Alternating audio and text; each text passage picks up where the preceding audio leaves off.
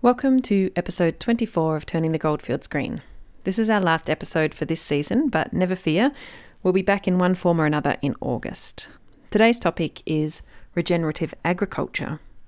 The Mount Alexander Regenerative Agriculture Group has been running for a year now and has funding from the North Central Catchment Management Authority, or CMA, to complete a full three year program of education for local farmers and soil testing on their farms. But before we launch into this topic, I would like to acknowledge that the program and all of the farmers and farms we are talking about are on Jara country, home of the Dja Dja I would like to pay respects to their elders, past, present, and emerging. Salt, salt, Salt of the earth. salt, salt, Salt. Grassroots. grass, grass, Grassroots. grassroots, Grassroots. Salt of the earth people. Grassroots change. Saltgrass. Listen to all episodes of Turning the Goldfields Green on saltgrass.podbean.com. The majority of today's show is in conversation with Dean Belfield, a committee member of the Mount Alexander Sustainability Group, MASG, and the person who has been instrumental in setting up and coordinating the Regenerative Agriculture Program. He himself runs a biodynamic farm near Walmer and has been using the principles of regenerative agriculture on his own place for a few years now. Let's start with a little bit about you. Uh, what got you into agriculture and then specifically into regenerative agriculture? Yeah, so I had the, I suppose I look at it now as the good fortune growing up on a farm in Western Victoria where we had, um, you know, that's the centre of the universe. Wherever you grow up, that's the way it is. and the farm that we lived on then, which was just north of a town called Harrow, where the Glenelg River runs through it. It's also the centre where they do the farmer meets a wife, where that all started. Oh, really? Yeah, it's, it's, a, val- it's a lovely little valley, picturesque area. There's a lot of uh, native bush in the area, but it's also sort of mainstream farming. And on our farm, we had about originally 300 acres of natural bush, virgin bush, and we were within a mile, as it was in those days, of where we were. There were 21 lakes, but you wouldn't know it just unless you looked from the sky Is that natural lakes or natural natural lakes. Yeah, they're just different drainways and um, swamps and lakes and things. And some of them are salty, some of them are freshwater, depending on you know lower down with salt water, you know that the that the um, freshwater lakes would drain into, um, depending on the seasons and how much water was available.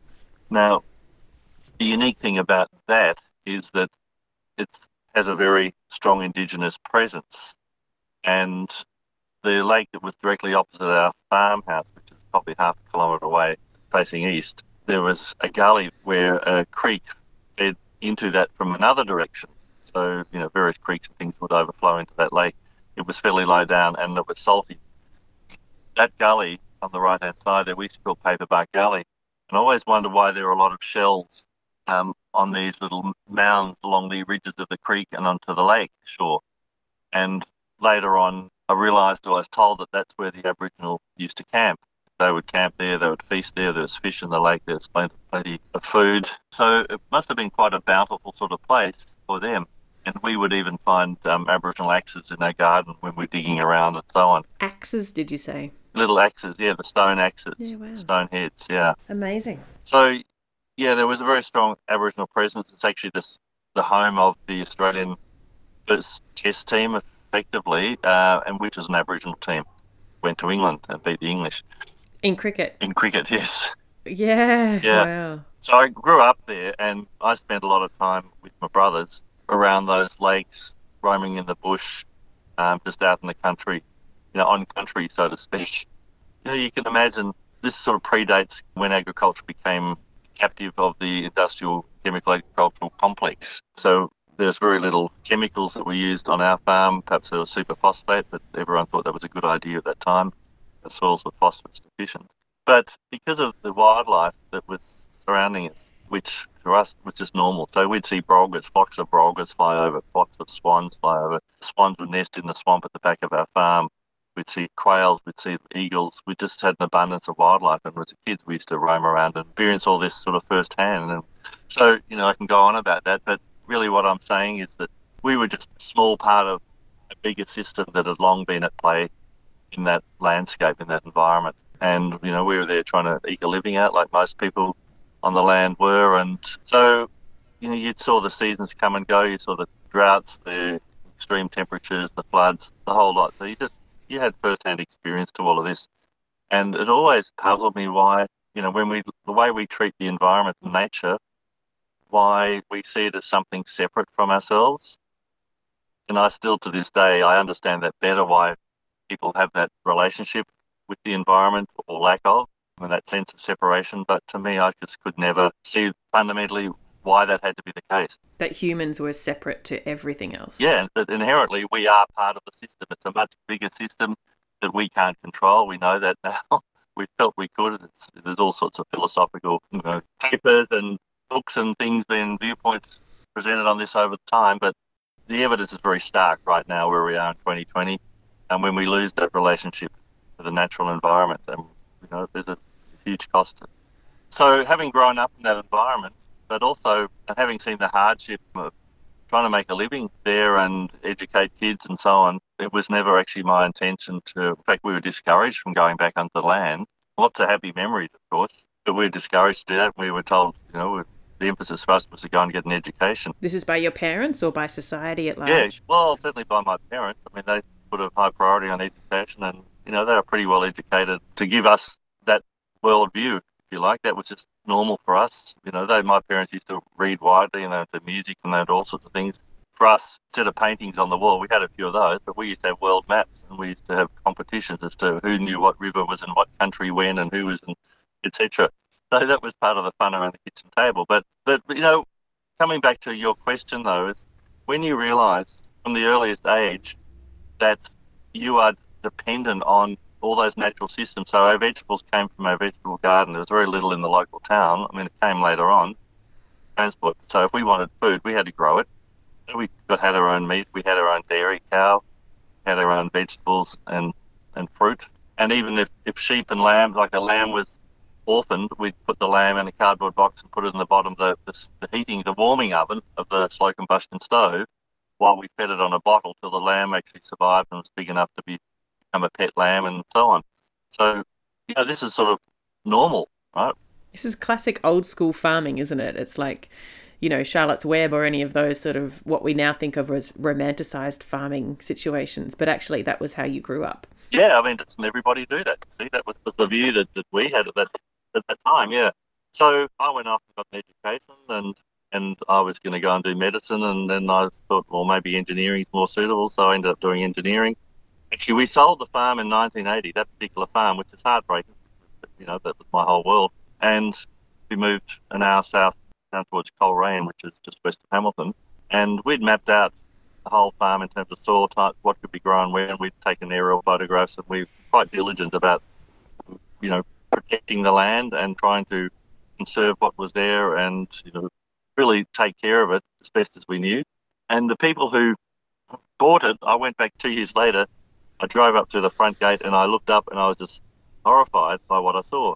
What I saw was that forest was not, not there anymore. They put a bulldozer through it, cleared the whole lot because they saw it for some sort of utilitarian value. We told them it wasn't, it was too sandy, and it really had no agricultural value, but had tremendous natural habitat value, which of course has a flow on effect to agriculture in a positive way. So that was all raised, and I was so stunned. I just I was lost for words, and it really it cut me to the core. And I thought, how can people, how can humans be so stupid, be so destructive? I couldn't find words. So that led me to actually, with a bit of soul searching and deep questioning and so on, I thought, well, there's something that's pathologically wrong in the mindsets of if, you know humans if we treat the land in that way as though it's just an object somewhere without feeling with that relationship to us you know in terms of people place and that sort of thing and and so I then enrolled myself in the Masters of Environmental Science at Monash which is the second of its type in the world the first was in Sweden and that was an awesome course that course just opened my eyes in so many ways. And the reason I did that is I actually wanted to understand a lot more of why humans hold that sort of relationship or can maintain that relationship in the world and, you know, the impacts of that and what I could do about it. That was about the time of the Franklin Dam. I found myself on the way down to the Gordon Below Franklin did the non-violent action training for three days. That's where Bob Brown started, and David Bellamy and a few of those other people. And Cam Walker, who I interviewed, Oh, I didn't know that. Well, there, he actually he had been down there as well, and now he's a long-term activist with Friends of the Earth. So yeah, okay. So the Wilderness Society was born out of that, right? And I went, so I did my non-violent action training there. It turned out to be quite pivotal in, in my own career, but and it was it was awesome. And with that training, we went up the um, Gordon River, secreted ourselves in the bush. It was all very well coordinated, and two thirds of the people there, which is about ten thousand people, two thirds, my estimate, I think others, were not even Australians. They were foreigners who were who cared enough, and they came to Tasmania to help save our wilderness. wow, that's amazing. So yeah, we I spent the night under a log. Everybody was on a track somewhere. We all came together in the bush. Then we descended on Warner's Landing. People who know a little bit about the history, that that was where you know all the action that was portrayed on television was taking place, and it was pretty full on. It was very tense. No one quite knew what was going to happen. The police were everywhere. The state was being run by Robin Gray and the Conservative Party there, who basically we were supposed to be accountable to the Hydroelectric Commission who wanted to build a dam. And why do they want to build a dam there? Because they'd run out of other places to build a dam. And when you when your skill is building dams, you just go looking for more places, opportunities to build dams. So they decided they, they were going to dam essentially the Franklin River, or the Gordon below Franklin, which would destroy that whole environment, that pristine, you know, world on a worldwide basis, it's a pristine environment. There's very few places still like it. So we were arrested by the police who said to us at the time, look, you know, make make it easy for yourself. We actually agree with you. We want to save this place, but we've just got to do our job. So please don't fight us. We were told we had to go to jail. We went to the court at one o'clock in the morning. Um, we all defended ourselves, and we were told at that stage, well, we were guilty, um, that we should go to jail, but that we we're lucky because the jail's are already full. There's not a lot of big jails in Tasmania, so we should go home. Of course, this is about three days before the 1983 elections when Labor was swept into power on the back of the Franklin Dam. So that demonstrated me that whilst one person, and there's a link to Regen Ag here, of course, but whilst one person might have strong views about things um, that they feel connected to, and may also think that, well, what difference can I make as one individual? Well, I got to tell you, when you go down to the Franklin Dam there and you saw that one person with that view was standing shoulder to shoulder with another 10,000 people, suddenly that voice became very loud, very influential, and it changed the tide of the election and I think also political history in Australia in many respects. So we can do a great deal, you know, if we work together, if we collaborate, and if we we're prepared to back our convictions and take a stand things that we do believe in. And that collective action, I think, also links to regenerative agriculture in that if you can get enough people doing it, you can really make a difference Totally. to our carbon situation. Well, well, Ali, where we find ourselves now is you, know, you wind the clock forward close to 40 years. You know, the trends have just got more and more extreme. And so what's at stake is even more and more precarious. But fortunately, more and more people are realizing this and waking up and going, well, it can't go on as it is. It's not sustainable. You know, there's only a finite resources, there's a finite planet, and we only have a finite amount of time if we're going to turn this around. So, from an agricultural point of view, it's particularly significant because without food, you know, we don't have a future. Yeah. And without clean food, we're all going to get sick. And all the trend lines, whichever disease, particularly autoimmune diseases, which are so many, they're all pointing in a fairly horrific sort of, you know, the prognosis at the moment does not look good. And that all starts in our gut. And what does that matter? Because, well, it matters a lot, obviously, because we will prefer to be healthy and there's a huge cost for society if we're not. But more importantly, I think most people would like to stay healthy and we need to realize that good health comes from a healthy gut microbiome, which comes from healthy food, which comes from healthy soils.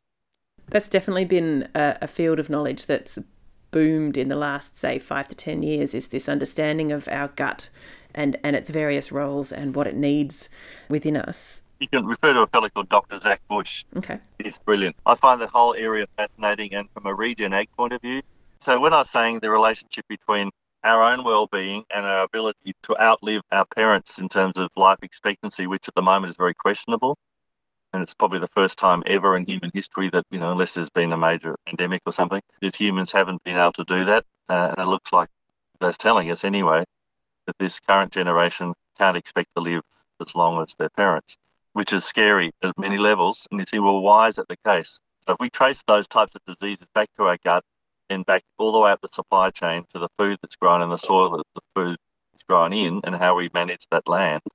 Um, it's a very direct relationship and it's overwhelming. And if you take the self-interest out of the system, which is essentially, you know, we see it all around the world, whether it's the pharmaceutical industry or agriculture or military or whatever, we all familiar with that. You know, there's a lot of vested interest there who want a particular system to perpetuate, but it's not necessarily in our best interest of human well-being. So just focusing on the soils for a moment, just like we have a microbiome in our gut, there's a microbiome in the soil. And the correlation between the two is very strong, like it's a direct correlation. How can we expect to have the nutrients in our stomach if it's not in the food? And if it's, and if it's not in the soil, it won't be in the food. So we have to look very carefully at what we what we've done with agriculture, where it's heading, and what we can do to change that trend.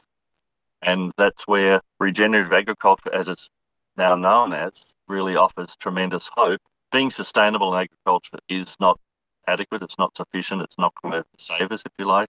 Sustaining a bad system that's broken isn't where anyone really wants to go. Um, we have to regenerate back to basics, work with nature, not fight nature.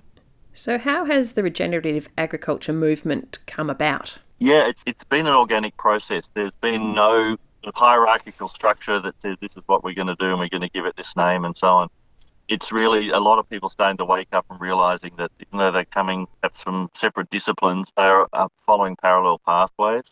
And then you start to group them together and realize they actually have a lot in common. So maybe whether it's people who practice organic farming or permaculture or biodynamics or simply chemical free farming, they all share, for the most part, this desire to um, work you know, with the biological system, the organic system. Modern industrial agriculture is dominated by in, an inorganic model, which means there's no carbon in it when, when you talk about inorganic. Possibly it's not known to a lot of people that we can have inorganic fertilizer or organic fertilizer, we can have inorganic nitrogen or organic nitrogen, the same thing for phosphorus and the other key macro elements that actually are required to build healthy soils carbon plays a central role in there, okay? Because to be organic means you've got to have a carbon molecules, and the carbon then forms the basis of our food chain, the basis of proteins and carbohydrates and so on. In the simplest way, if we look at what the so-called conventional, but conventional only in recent decades, last 50 or 100 years, uh, conventional agriculture has done with all its promises of green revolutions and everything else. Feeding the world, all of those things. But all those sort of things, which is actually that's a whole other story. But it was um, it's a lot of mythology in that, and, and certainly look to see the state of our landscape at the moment is without a doubt in almost every instance it's degraded from where it used to be. So something hasn't worked, and essentially what we've been inadvertently doing, or not, is um, mining our soils, extracting the value out of the soils. Uh, which inherently has meant that we've lost the carbon out of the soils. And when we lose the carbon out of the soils, we lose the biology, we compromise that, we lose the ability to hold water, we actually destroy or take away the home for all the, the bugs, the microbiome to survive. And hence, soil, in many respects, is nothing more than a physical structure to hold plants in. We then give it nitrogen, then we give it all these synthetic fertilizers, which have their unintended consequences. So, what are the principles and goals of regenerative agriculture compared to that? Well, let me say firstly, regenerative agriculture, it really arose out of people finding that they had a lot in common, and it was more about let's regenerate the whole system from a biological perspective. Whether it was one discipline or another, they all had that in common. So it's, it's effectively like an umbrella name that accommodates those different but complementary perspectives. So, is there a, a definition of regenerative agriculture? There probably isn't a precise definition, but it's the, the philosophy and the principles behind it are all about taking care of the land, building up the health of the soils, looking at the whole system, which is the water cycles, the you know the hydrological cycles, the nutrient cycles, the energy cycles, you know the biological cycles, and having all those work as a bigger system rather than trying to separate it into single elements that we do one thing here and we then we see an unattended result somewhere else. So working with the whole system there and ourselves in many respects not being separate but actually being a critical part of that, humble part of that um, and, and the word, you know, humility and humus, they actually have the same etymology or root, hmm. which itself is quite revealing. In the same way that economy and, and ecology, which comes from the Greek word oikos, actually means home. So when we talk about economy, that's management of home, and ecology means the study of home. So why do we treat those two, two so differently? So coming back to regen ag, it's it's really a movement that reflects the philosophy that people who are working with land, with food, with soils, um, all share, and it's really about creating an environment that maximizes the ability for that system to thrive, which includes the humans who work with it. You're currently running a course that's going to go for three years, helping local farmers understand and implement some of these practices. And there's a great diversity of topics that come up. Can you can you give us an example of some of the things? Yeah, okay. So the way that program, which is an exciting program, and the way it's been structured was assuming that there's a diversity of knowledge of people in any or any community, any region, farming community, and so on, but not assuming that necessarily anyone knows anything. So we really started from the basics and bit by bit sort of added more and more layers to that. So, you know, we talked about climate, we talked about what regenerative agriculture is in its sort of general terms and examples of how it works, and both from um, a systems point of view, also from a productivity point of view, because if you can't make money out of that system, it might be great, but no one's going to do it, and so on. And then building on top of that, it's that was really about setting the scene and a vision and a sort of a context for the workshops that followed in the first year of the program. We then went and started to examine plant biology, soil biology, soil health, roll up our sleeves a little bit to understand what is actually going on in the soil that leads to a healthy plant. And if it's not happening in the soil, what does that mean in terms of the plant's relationship with the soil and the ability of the plant to thrive? There's books written on these things, but we just try to present those as complementary aspects. And then with that understanding, people start to see the soil and the plants differently. I mean, it's, it's the learning curve is incredibly steep and it's very exciting.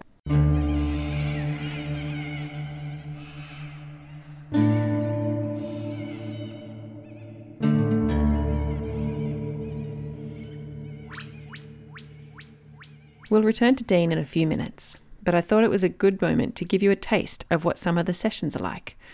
I went along to one earlier in the year before everything went online because of the pandemic and social distancing requirements.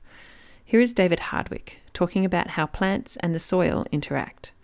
He got a volunteer from the audience to sit up the front and be a plant. As he described some of the functions and processes of a plant's life, he used different sweets to represent different parts of the process. For example, minties were carbon all of this was to help make it abundantly clear what role plants play in carbon sequestration and the thriving life of the microbes within the soil.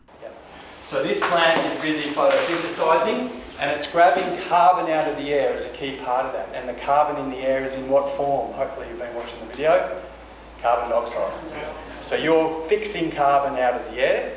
Um, how much of this air we're breathing that this plant needs to grab, and all of these green trees are grabbing the carbon from, what percentage of the air is carbon dioxide? 0.04. 0.04. Can someone put that in percentages? 0.04? 0.04%. Yeah, so 0.0, so 400 parts per million. So there's bugger all carbon in the air. It's a trace element. Carbon dioxide in the air is a trace gas, like zinc and copper in the soil it's a trace gas. So despite that, all the plants on Earth are grabbing carbon out of the air. So here you go, sir. Here's Minties. This is carbon for today. And your photosynthesizer. So we've got a plant that's photosynthesizing. It's pulling in carbon to create, what does it create with that? What's the redskin doing in there? It's pulling in carbon to create carbohydrates. Everyone happy with that? Sugars. Where does the plant put that energy? Because that's energy. It was solar energy, and now the plant's created chemical energy. Two carbons bound together is a carbohydrate. Sugar, simple sugar is simple. Where does the plant put that energy? What does it do with it? Bacteria? Yeah, so it does put some into the soil. So this plant is putting some of that energy or the carbs down into the soil. And what's the technical name of that process where plants give out some of those sugars into the soil? You mentioned it before. Exudates, exude. So plants exude some, but where else does the plant put some of that energy? It builds it into top growth and root system growth. So all plants on planet Earth put their energy into top growth, root growth, and the third place they put it into is they give some of those sugars out into the soil around them. So they allocate it in those three places. There is a fourth, which is respiration, but for the purposes of soil mainly, it's top growth, root growth, and exudation. So that was David Hardwick. In the lunch break after his talk, I caught up with some of the participants to see what they thought of it all. There is a huge range of participants in this group with very different backgrounds and levels of knowledge about these things. Sue, for example, is an old hand. Yeah, no, the way that he demonstrated how everything interacts within the soil was really helpful. You know, I'll remember it more easily seeing it like that. One of the things I picked up on was how the fertilizer and what we call conventional farming methods are actually not helping us store carbon in the soil but releasing it. Yeah, oh yeah, definitely. Well, that it in- increases the respiration of the soil, which is not necessarily a good thing, and the activity of bacteria, which are not always helping break down things. So, yeah, no, it's really, really interesting. It's great how we broke everything down into elements and made everything so logical, good step by step sort of process about how carbon gets into the soil and how minerals break down and get available to plants. Really excellent presentation. So, where do you work? Well, I'm an, I'm an arborist and a horticulturist and a landscape designer and conservation and land manager. And I also have land, and I've always been very interested in permaculture from way back in the early 80s. So it, it's really nice to, it, everything starts sort of coming together more and more. It just reinforces the importance of supporting natural systems and, you know, getting organic matter back into the soil. It's interesting to me. You've, you obviously have a pretty strong background in land management, and is was some of what he was saying today new to you? No, but it just made so much really good logical sense. It sort of helps you to put everything back into their contexts again. Yeah, yeah, because it's easy to run off in, a, in one path. I think it's about that interreaction and the cycling and symbiosis and everything supporting each other. Yeah, and diversity, which increases the range of nutrients and breakdowns and everything happening. It, it gets the process really kicking. Yeah. Great. Are you sticking around for the full course? yes, I am. What are you hoping to uh, implement? How are you hoping to implement this uh, in the future? Well, it's, I, I attempt to implement these things anyway. Um, I don't know. It's just a reinforcement for me, which is it's great. My name is Isis Jordan, and I work at uh, Holy Goat in Sutton Grange, and we make organic goat's cheese. Um, and I am mostly just looking to learn more about regenerative agriculture and how you actually implement it because I'm pretty new to it. And I really loved um, Dave's the way that he presented his knowledge about the soil structure. I love that he used the um, people as examples of what's going on under the soil. He just was very uh, animated. He was really animated. What do you think you picked up? What was the most uh, interesting part of what he was presenting that you picked up that you think you'll take with you? Oh, just the way that nutrients are recycled and how everything is in a big web that's all connected and recycled, and how it's ridiculous that we don't still use that natural cycle and just to know that it's still there and you can still use it and go back to it. Are you going to be staying on for the long haul with the program? I'd really like to. I'm really interested in it. I'm really excited by the things we're learning. So, yeah, I'd like to. So that was Sue and Isis reflecting on their experiences and what they're getting from the course that is being run in the Mount Alexander Shire for regenerative agriculture. And now back to Dean. So then we introduce people to the idea of holistic grazing. Animals have a very, very important role to play in terms of how we manage our landscapes. And what is not well understood by certainly majority of people is that grasslands didn't occur by themselves. Grasslands co-evolved with animals. So to maintain, regenerate, to build grasslands and pastures and healthy soils, we actually need the livestock in there. So, wheat, for example, is a grass. And so, to have a successful wheat growing enterprise, you in a regenerative agriculture sense, you would you would introduce animals so that they can coexist with the plants. Is that what you're saying? Yeah. If you talk about wheat, the way we grow wheat today, we do it effectively as a monoculture. And, and the US is the extreme case where you've just really got three crops that dominate everything. But in Australia, what many landholders tend to do is they'll grow wheat if they need to make a living and they can do that well. But then they rotate it and they'll actually plant understories of clovers and other sorts of grasses and legumes along with that wheat. So when the wheat cycle, the wheat season is done with, then there's something that's actually growing over the summer period and so on. One of the key philosophies behind regenerative agriculture is that you want to have a living plant in the soil at all times. So in Australia, we'll see green in the winter to springtime and then it all goes yellow. So what's that yellow mean? It means that all the annual grasses have actually died and there's no living plant in the soil for probably four to five months until the, the autumn rains come. So that's an annualized system, it's called. What we need to do, and this is historically how grasslands have evolved all around the world, is, is through heavy presence of perennial grasses photosynthesize 12 months of the year. Right? They work together with the annuals, but in that sort of modern agricultural system, we have this. Not only do we have a lack of photosynthesis in those summer months because we don't have the perennials, or we, which means we don't have it, those grasses growing in that period of time, or that period of the year. But if you think about it, what happens to the soil during that time? Because the soil is nourished from the energy which comes from the leaves of the plants using solar energy. So if there's nothing happening from the plants because there's no photosynthesis occurring, which brings the sugars back into the soil and hence feeds the biology, then the biology shuts down, goes dormant, and it actually cannibalizes a lot of the sugars and the energy that's in the soil, um, like the reserve, just to survive.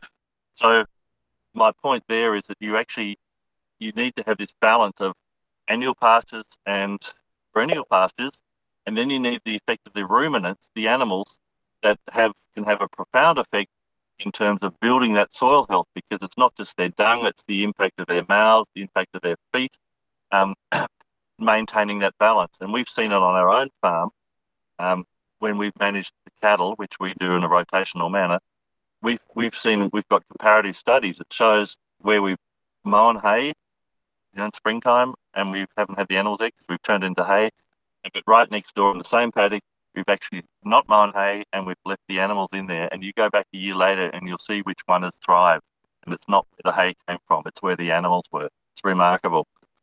So, and the animals, of course, because they've got this symbiosis between the, the animals, which are ruminants, such as sheep and cattle and so on, um, their gut, their, their, the gut microbiome, like that works very closely with what's going on in the soil.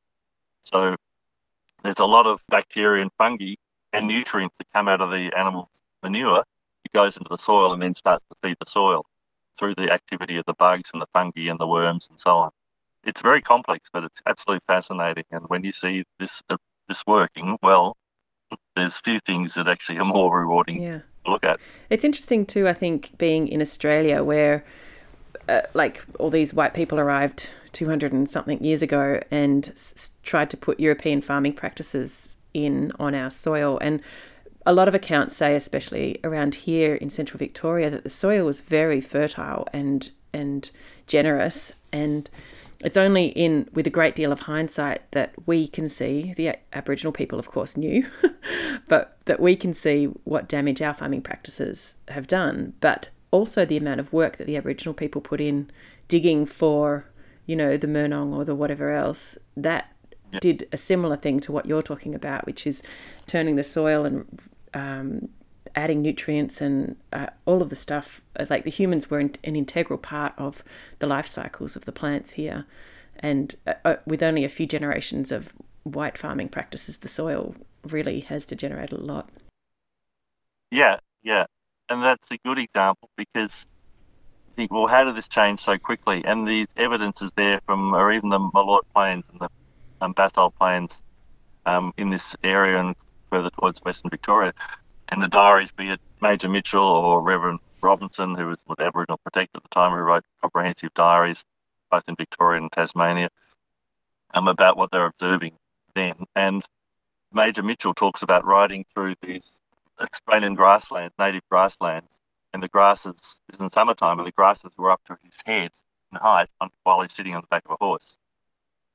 And it had this sponginess in the grass as you walked along in the wagon wheels and so on. So they'd actually noticed that in the summertime. So how did that happen? Well, firstly, because the, the land and the soil was well hydrated.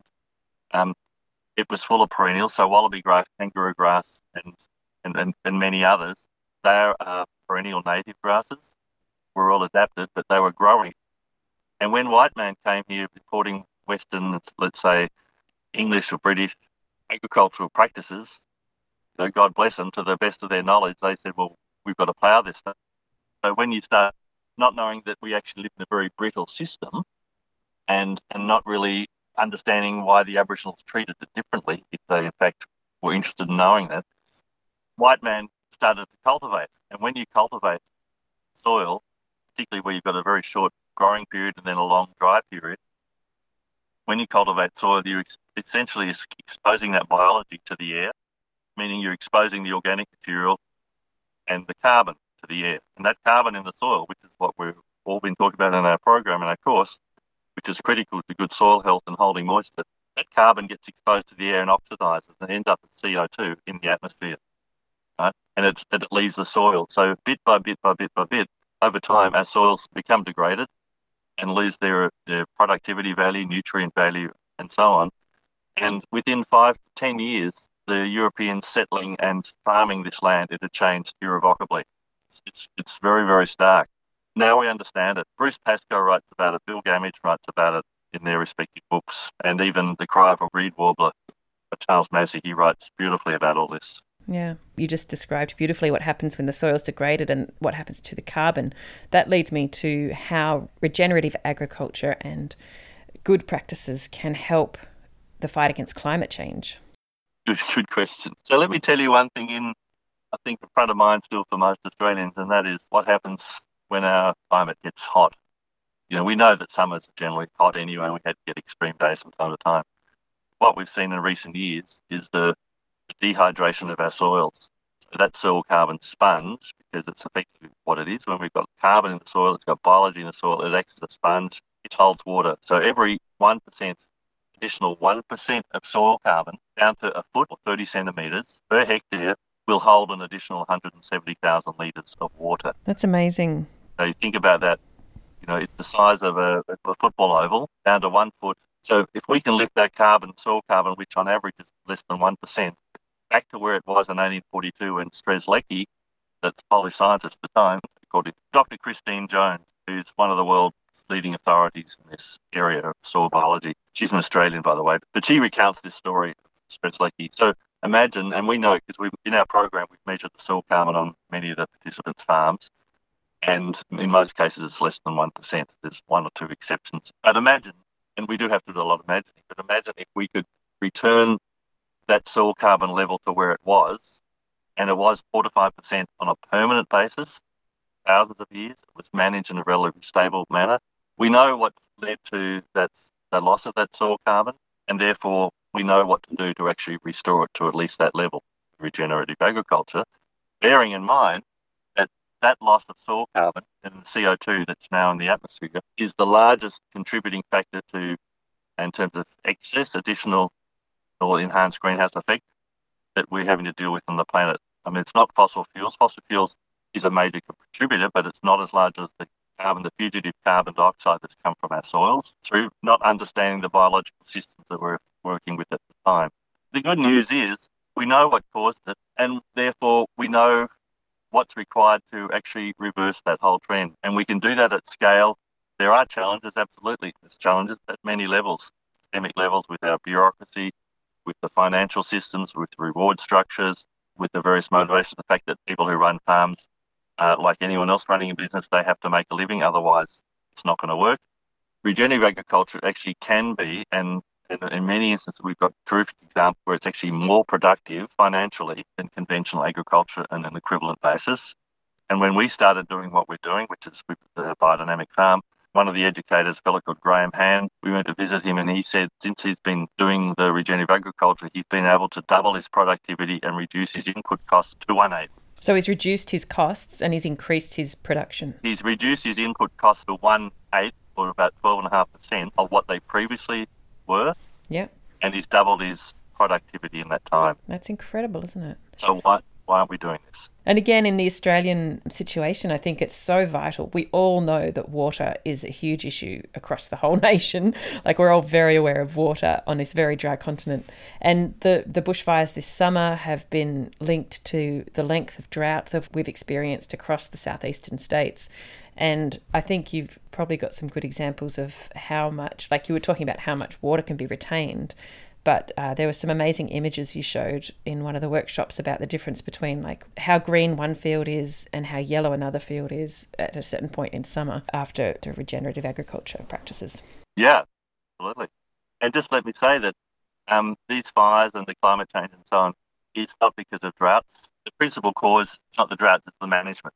The management is the fundamental impediment that's leading to these sorts of outcomes. So if we don't actually know how to manage in what we call a drought, then we should be changing what we're doing or not doing it at all. Because there are people out there, regenerative agriculturalists, farmers, who are managing their business through drought because they understand all those systems and the cycles, so they don't overstock. So you've never got this, this situation where they have to go and buy hay just on a bare paddock, just covered on with dust blowing the topsoil away, um, just to keep their stock there. I mean, they have principles that they follow, and I mentioned one principle before, um, and there's four other principles. One of the other principles is that you've always got to keep vegetation cover in your soil, so never have bare soil. We also need to recognise that when water falls, as in when, when it rains, what matters is not how many millimetres of rain we get each year, it's how much that rain we actually hold on to. And if our soils and our pastures not acting as a sponge to soak that water up, what happens? It runs off, it takes the topsoil with it, causes erosion, goes into the creek and out to the sea. Doesn't that sound familiar? So one principle was keeping keeping green things growing. Yeah, it's what they call the armor plating of it. It's have enough vegetation cover so it allows the fungi and all the other microbiology to do its thing and keep the system healthy and protect the, the, the soil, the land from cementing over and getting um, compaction and so on and allowing the moisture through.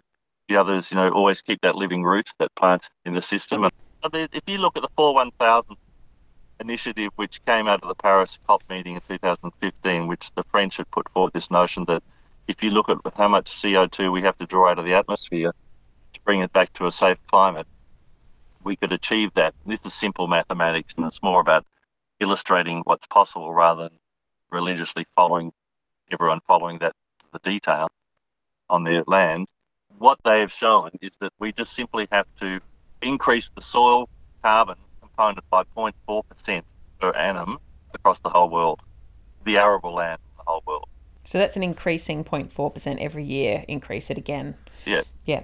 Yeah. So if we all in starting to embrace and practice regenerative agriculture, then then we'll do it in a canter, to quote the Prime Minister's uh, language recently. but, but but people in our group and regenerative farmers and we measure soil carbon and so on are doubling their soil carbon in fairly quick time. It's not a panacea for everyone. It depends on the environment, it depends on the management practices. It's not necessarily easy, but once you get your head around this, there's no going back. It's really basically saying with the land that's under human management of one form or another, if we start to adopt these practices, which is really what the message is, then this is what's achievable. Now, so some some in Australia, we've got higher rainfall country. We've also got very dry, semi-arid rangeland country. It's not going to be the same everywhere, but we know that we can build soil carbon ongoingly at the rate down to depth at the rate of 10 tonnes of CO2 up to 20 tonnes of CO2 per hectare per year, and the the method, Australian government methodology, which is the most rigorous in the world, and it's improving all the time, that is occurring down to a metre in instances where people uh, have been doing this long enough to have the measurements taken. So we know it's possible. Hence, hence the value of putting a price on carbon, to be honest, because you then reward people, you incentivise people, and they'll they'll do more and they'll continue to do more. Uh, Do you see any of the big, like massive scale agricultural players adopting any of these methods anytime soon? It's coming. It's coming. There's a lot of interest um, occurring, and there's people out there with big properties that are now starting to change their grazing practices to um, manage or holistic grazing. They're increasing their productivity. They're holding on to more water. They, their their input costs are reducing. So all the things that I've talked about, that is occurring. And I guess if there's a strong evidence about uh, tho- those sort of benefits to the bottom line of of the business of farming, then you will see change, really, won't you? Yes, well, absolutely. I mean, if you, if you tie it back to the hip pocket, absolutely. But you've got to remember that the agricultural space is it's high risk. There's no financial support virtually none, you know, in Australia compared to most other Western countries. So, you know, we're on our own in many respects. And so for farmers to transition from conventional to regenerative agriculture, you know, there can be a cost depending on what the farming enterprise is. You may have to change the way you provide water to your stock, the way your fencing is set up, and things like putting in cover crops, multi-species cover crops, both in winter and summer, are phenomenally successful, productive on what, what we call a gross margin basis or gross margin per hectare basis. So, in other words, you invest money to put in a cover crop, and if you do it properly and and multi-species, which is not just about monocultures, but it's about having up to say 15, 20 different um, species of grasses and seeds and so on. They all have an interplay between each other, and you will see astonishing results. And you provide stock food, and close the fodder, summer fodder feed gap, put on weight with your animals, which is largely an indicator of how successful your farm is in a sustainable way, and you're improving the soil biology. When we're just learning how to do that. So some of our speakers in our program, um, in our group, we have trials occurring at the moment with at least five of the farms doing cover cropping trials and also holistic grazing trials. And just watch this space; it's going to be quite exciting. So it's a three-year program. What sort of farms are involved? What what are their various focuses? Because it's quite diverse, the group.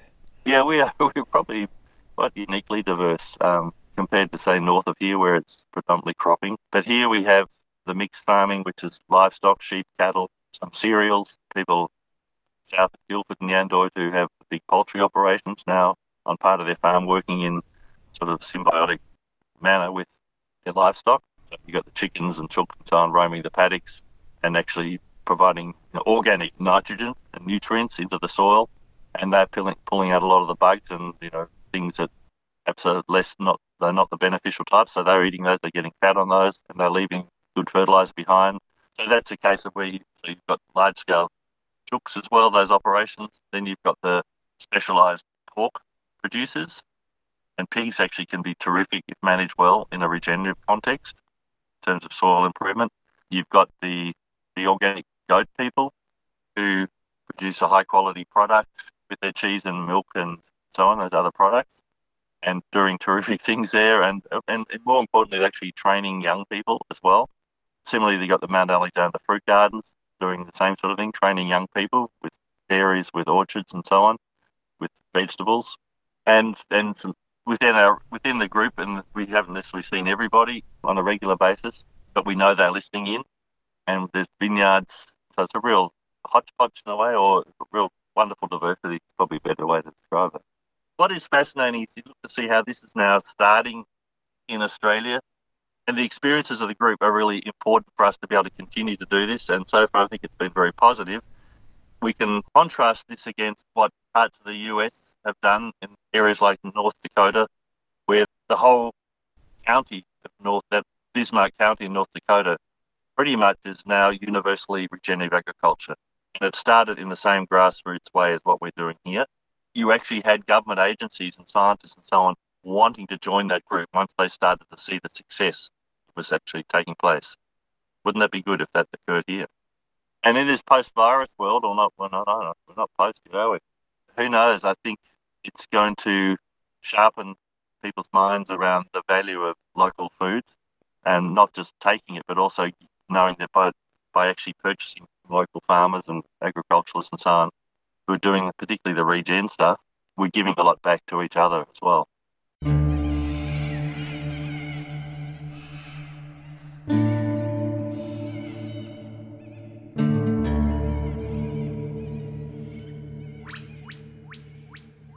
So that's our show for today. As the last show of the season, I'd like to give a huge and very warm thank you to Eva White, who has been helping me behind the scenes the whole time.